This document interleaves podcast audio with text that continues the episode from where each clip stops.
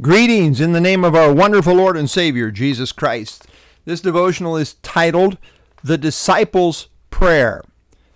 People in most all religions pray, but how many really pray? In Matthew 6, 5 through 8, Jesus emphasized how not to pray. Then in Matthew 9, 9 through 15, he instructs us on how to pray. This is commonly called the Lord's Prayer, but in truth, this is a prayer that Christ could never have prayed because it includes asking forgiveness for sin, and Jesus never sinned. More properly, this should be called the disciples' prayer. This is Jesus teaching his disciples how they should pray. The focus in Matthew 6, 9, and 10 is on God's program involving his name, his kingdom, and His will. This is our first priority in prayer God's name, His kingdom, and His will. Verses 11 through 13 then go on to focus on human need. Balanced praying involves both, but the first emphasis is on God Himself. And so Jesus taught us to pray. Matthew 6 9. In this manner, therefore, pray. Our Father in heaven, hallowed be your name. There's no indication that Jesus ever intended this to be prayed in the form of a mindless mantra, simply quoting it by rote as if that somehow has significance. In fact, such a practice is contrary to what Jesus just said in verse 7, where he said, In praying, quote, do not use vain repetitions. It is okay to repeat, just don't do so in a mindless, vain manner. When Jesus says, in this manner pray, it indicates he is giving us a sample way of praying and not a ritualistic formula. As taught by Christ, we should keep these themes and emphases in view as we pray. And certainly, it is fine to literally pray through this model prayer as long as we do so sincerely and thoughtfully. Prayer, as taught by Jesus, begins with an emphasis on God as our Father. Only believers can really pray because only they have God as their Father. The term Father speaks of a relationship of sovereign care. As Father, God provides, protects, and disciplines. He is the ultimate authority figure. He is our Father in heaven. Note here, uh, the emphasis here is on Him being in heaven as our Father. God is omnipresent, but the emphasis on Him being in heaven emphasizes His transcendence. He is exalted over all. He is our Father, relational, but He is also high and exalted in heaven, transcendent. After recognizing God as Father, the first emphasis is for God's name to be hallowed. That's our prayerful desire as, as His people. It is to be our prayerful desire, as taught by Jesus. This expresses a worshipful desire. The term name represents God for who He is. His name is His person and all that He is. It represents His very being and character. Hallowed is the idea of holy. So the prayerful desire is that God be treated as holy. Praying for God's name to be hallowed is to pray that his person would be properly honored and reverenced. It's not enough just to mouth these words.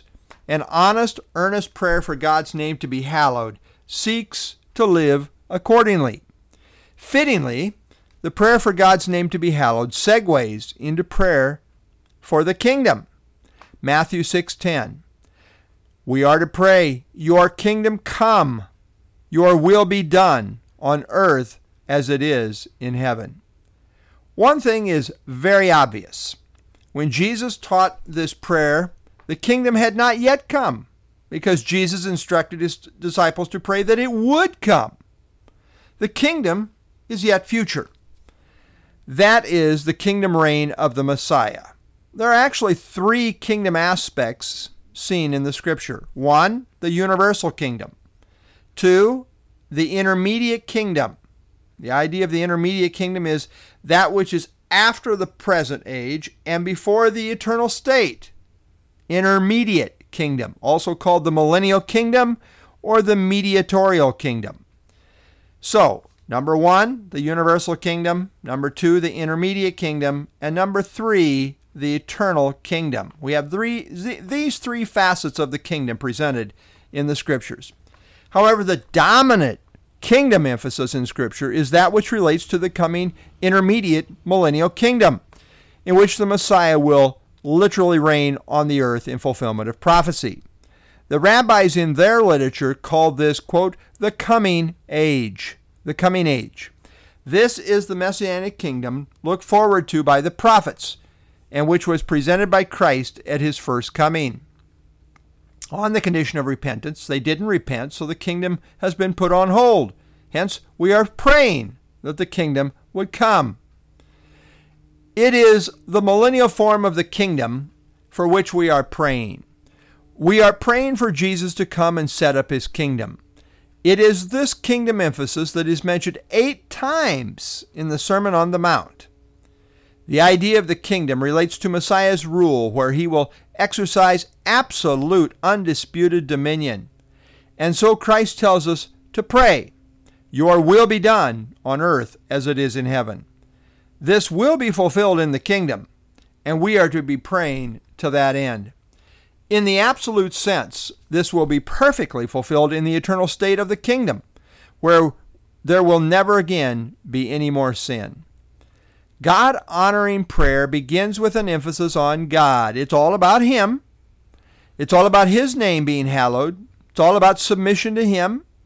The focus in verses 9 and 10 are on God's program involving His name, His kingdom, and His will. This is our first priority in prayer God's name, His kingdom, and His will. God honoring prayer willingly submits to His person his plan, and His purpose. May we pray and live accordingly. Lord, indeed, you have taught us how to pray, how to align our hearts with your heart, as it were, uh, to pray uh, that your name would be hallowed. This is our desire, that you would be properly recognized and worshiped, uh, that your kingdom would come. We're looking forward to the glorious kingdom age in which we will reign with you. And uh, Lord, we pray for your will to be done, eh, first and foremost in our own lives, and then everywhere, that your will would be done. Lord, we want to willingly submit to your person, your plan, and your purpose for your glory. Lord, we commit ourselves to you now. We pray in Jesus' name. Amen.